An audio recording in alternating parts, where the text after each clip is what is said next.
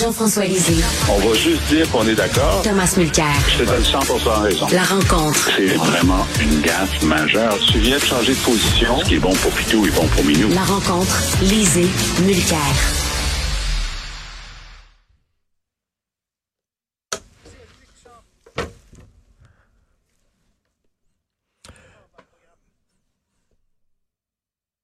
Bonjour Tom. Alors, euh, pardon, petit problème technique que j'avais. Alors, ben, bonjour euh, Tom, qui est seul encore aujourd'hui sur la glace. Et Tom, je lisais ton excellent euh, papier aujourd'hui dans le Journal de Montréal. François Legault semble perdu ces temps-ci. Et je me disais, je me disais en lisant ton texte, tu sais, moi j'ai 62 ans et quand je, suis avec des, des gens de mon âge, je me sens pas vieux. Mais quand je suis confronté, quand je vais au gym, puis je vois soudainement un gars qui est pas mal plus jeune que moi, fringant puis tout ça là. Hein? Là, tu te sens soudainement vieux. Et je lisais ton papier puis je me disais, c'est vrai que PSPP, qui est encore idéaliste, qui a encore là, plein de plein de foi à l'avenir, tout ça, il fait passer Monsieur Legault pour un petit peu, un petit peu vieux, un petit peu là, oui, terne. Oui, et, et Legault, pour citer ce grand philosophe euh, devant l'éternel, Richard Martineau, il a perdu son mojo. Hein? C'est un gars, lui, il a un très bon sens de l'humour, il, est quand même super intelligent, puis beaucoup d'expérience.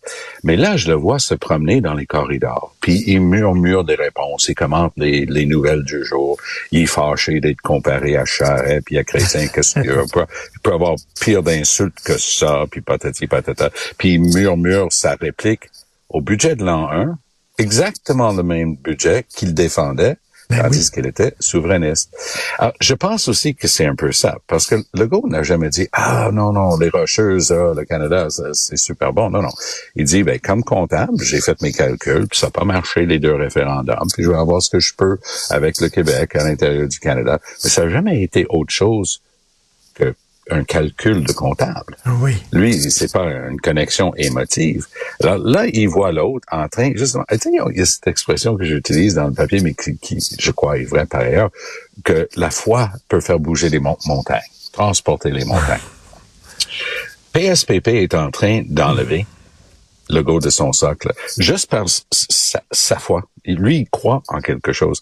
Et ce jeune, fougueux, intelligent, sérieux, à, 16 heures, est capable de connecter avec les gens comme le le faisait pendant les quatre premières années, mais le courant passe plus. Puis là, tu, tu disais tantôt, regarde là, pour le logement à Montréal, pour les transports à Montréal. On peut penser ce qu'on veut de plantes sur l'administration, mais c'est quand même la, métropole du Québec, plus de la moitié de la population, plus de 60% de l'économie de la province. Et Legault ne touche pas à Montréal. Il envoie une ministre du Logement. Moi, j'arrive absolument pas à comprendre ce qu'elle fait là. Moi, je l'appelle Marie-Antoinette pour euh, ses déclarations euh, à la fin du printemps, début de l'été. Vous vous souvenez qu'elle a dit, ben, s'ils sont pas contents des, règles pour le transfert des, des baux, tu sais, un bail, puis tu veux le, le céder à quelqu'un d'autre. Ils n'ont qu'à faire comme moi, acheter une maison. Ben oh, voilà. quelle, quelle, bonne, quelle belle conscience sociale. Puis là, on a Guilbeault, tu sais, Madame, euh, j'attache pas ma ceinture, euh, qui dit non, non, euh, garde, arrangez-vous avec autre Montréal pour le transport en commun. Oh, c'est beau ça aussi.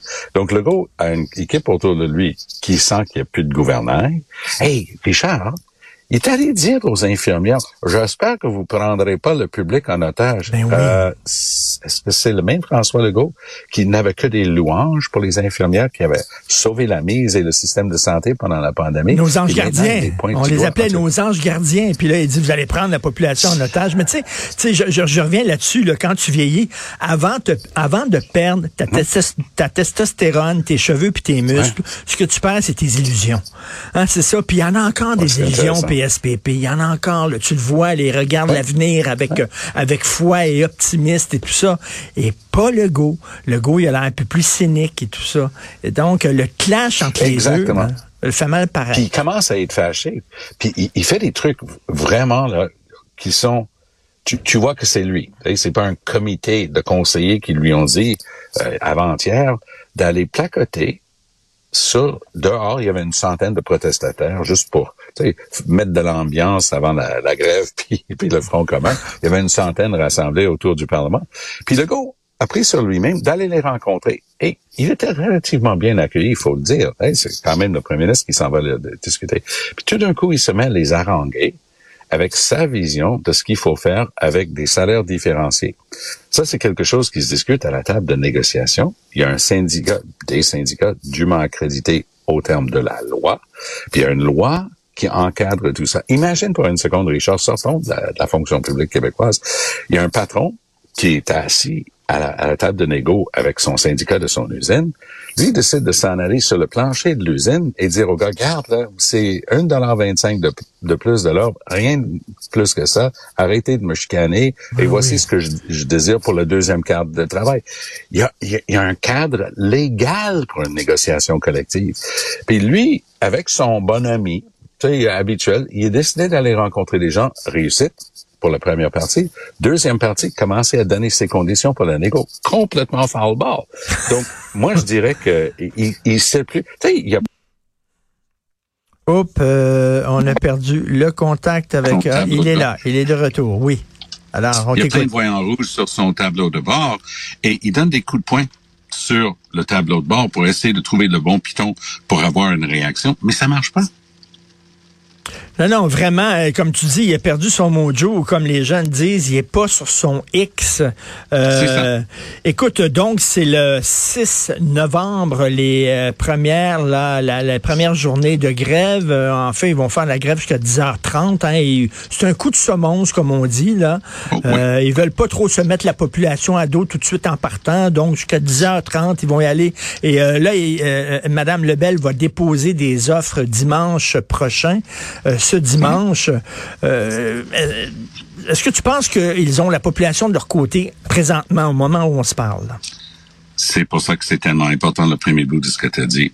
Fais pas le truc qui va scraper la journée de centaines de milliers de Québécois et Québécoises. Fais un geste où les gens te voient, comprennent que la négociation ne bouge pas et vous, vous posez un geste. Le truc de dimanche, je vais garder vraiment un œil là-dessus parce que je suis un peu sceptique, mais si le go a de la témérité, il va changer complètement la donne pour la partie salariale. Il va arrêter de niaiser avec 9% sur 5 ans, ce qui est un non-sens, alors qu'il y a eu 8% d'inflation juste l'année dernière. Ça, ça, ils, dérapent quand ils font ça. Donc, s'ils font une vraie offre sur la table, où le public peut dire, hey, garde là, il vous offre tout de suite 7% euh, la première année, puis 4% par année après ça. Euh, euh, c'est 23% ce qui est plus que la 21 rejetée par la SQ. Arrêtez de chialer. Là, tout d'un coup, tout le monde serait du côté de Lego. Alors, c'est vraiment, ça dépend. S'il niaise encore avec la rondelle, c'est game over. Et moi, je, la prédiction à ce moment-là, de ma part, basé sur Tu sais, Richard, j'étais dans le syndicat des professionnels du gouvernement du Québec. J'étais un mhm. élu pour la grande grève 82-83. René Lévesque coupait les salaires. Je sais ce que c'est d'être sur la ligne de front, littéralement dans un truc comme ça. Mais si le go est wise, il va faire ça. Si il veut les picasser et aller vers une loi spéciale, il y a peut-être une partie de la population qui le suivrait. Mais la qualité de notre vie en démocratie mhm. dépend mhm. beaucoup de, de, la capacité de garder au plan social, là, garder les choses sur un even keel, tu sais, garder le bateau euh, comme ça. Si ça commence à shaker, là, le gars, il va plonger encore plus dans les sondages. Je pense que les gens, on a tous euh, quelqu'un dans notre famille qui est soit professeur, soit qui travaille dans le milieu de la santé, ou alors on a un proche qui était malade, qui est allé à l'hôpital, puis on a vu quand on visitait cette personne-là à quel point les gens là-bas sont dévoués. Parce que notre personnel de santé, on critique le système de santé, c'est dur de rentrer dans le système. Mais une fois que tu es rentré dans le système, ces gens-là sont extrêmement dévoués, euh, Tom. Bien dit. Bien dit. Puis les enseignants, on, je te passe un papier là. Aujourd'hui là, en classe là, les, on parlait des enfants rois. Ben là, c'est le royaume des enfants rois. Puis les, les, parents, sont rois. très exigeants. Oui, les parents rois, puis les profs sont constamment contre le mur. Puis il y a des attaques euh, contre les, les profs. Mais c'est intéressant. On parle de santé, on parle d'éducation, mais le parent pauvre qui a vraiment besoin d'être rafistolé aussi, Richard, et c'est pour moi l'épine dorsale de notre système démocratique, c'est le système de justice. Nos procureurs de la couronne gagnent 30% de moins que les procureurs de la couronne en Ontario. Mmh. On, on, relâche des pourris, là, des vrais pourris, des criminels, parce qu'on n'est pas capable d'organiser à temps. Puis la Cour suprême a dit, ça c'est un droit démocratique, tu dois avoir un procès dans un temps raisonnable. L'arrêt Jordan, on va vous le relâcher. Puis on n'écoute pas. On met pas les ressources nécessaires pour faire les procès à temps. On est plus capable de recruter des greffiers. Les sténographes, c'est très, très difficile d'avoir ces expertises puis ces aides de camp autour parce qu'ils sont mal payés, mal considérés. Donc, tout le système juridique, c'est-à-dire la fine pointe de tout le service de police, mal payé au Québec aussi par rapport à l'Ontario, tout le système des tribunaux, l'application des lois, protection de la jeunesse, vraiment le parent pauvre.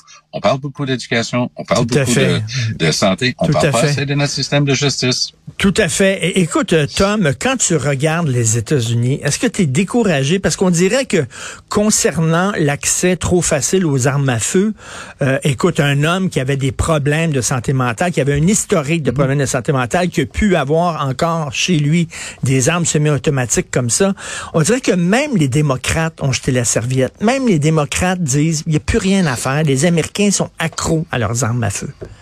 Mais Biden a essayé un tout petit peu, mais n'oublie pas qu'il y a un cadre constitutionnel à ça. Le deuxième amendement, le, Ah oui. le fameux Second Amendment, là, dit que tu as le droit d'avoir un service pour qu'il n'y ait pas de tyrannie Une milice, une milice Donc, armée. Une milice Mais, mais écoute, ça a été, ça a été et, et la écrit. meilleure garantie contre les despotes, oui. Ça a été écrit en C'est pas- Ce, ce gars 1787. n'était pas milicien, c'est c'est un, un- une personne avec des, des, des troubles d'ordre mental, justement, de santé mentale, qui tire sur des, des innocents.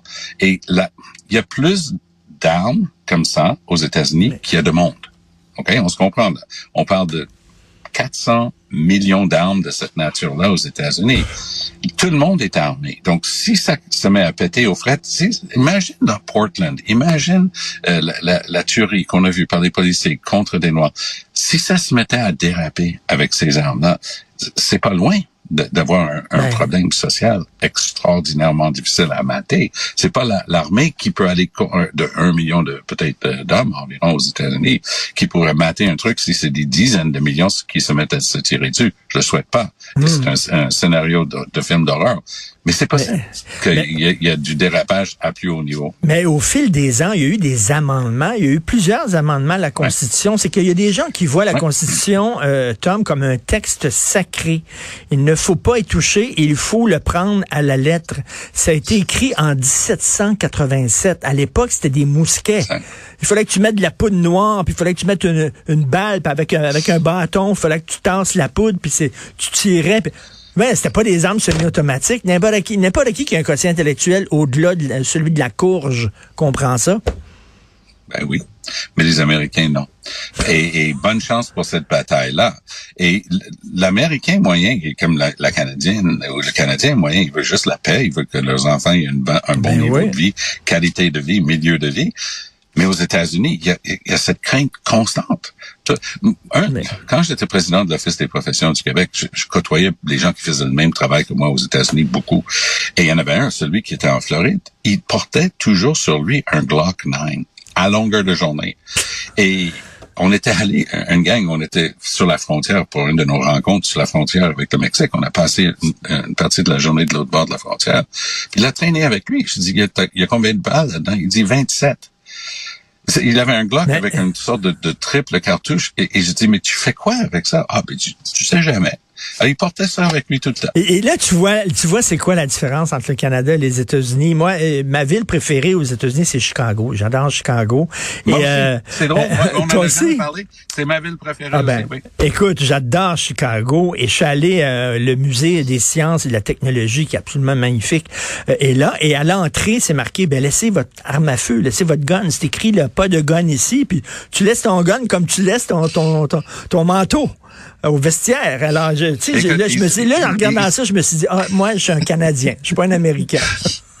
Mais moi, Chicago a aussi, ma, ma tu sais, à Montréal, il y, a, il y a des gens euh, qui s'amusent à prendre des photos de tous nos trucs stationnés ici, trois heures, mois de mars, mois d'avril, décembre, machin truc. C'est incompréhensible.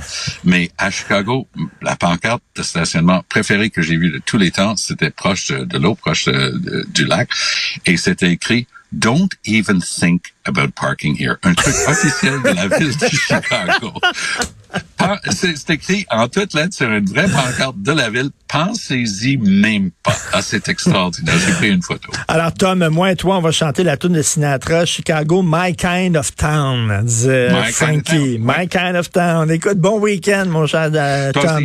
Bon- vendredi. Salut. Yes, bon, si vous voulez acheter le recueil de Jean-François Lisée par la bouche de mes crayons, c'est un recueil de ses meilleures chroniques dans Le Devoir, où vous vous abonnez à son excellent balado où il commente l'actualité, il revient sur les grandes dates de l'histoire du Québec. Allez sur laboîtealisée.com.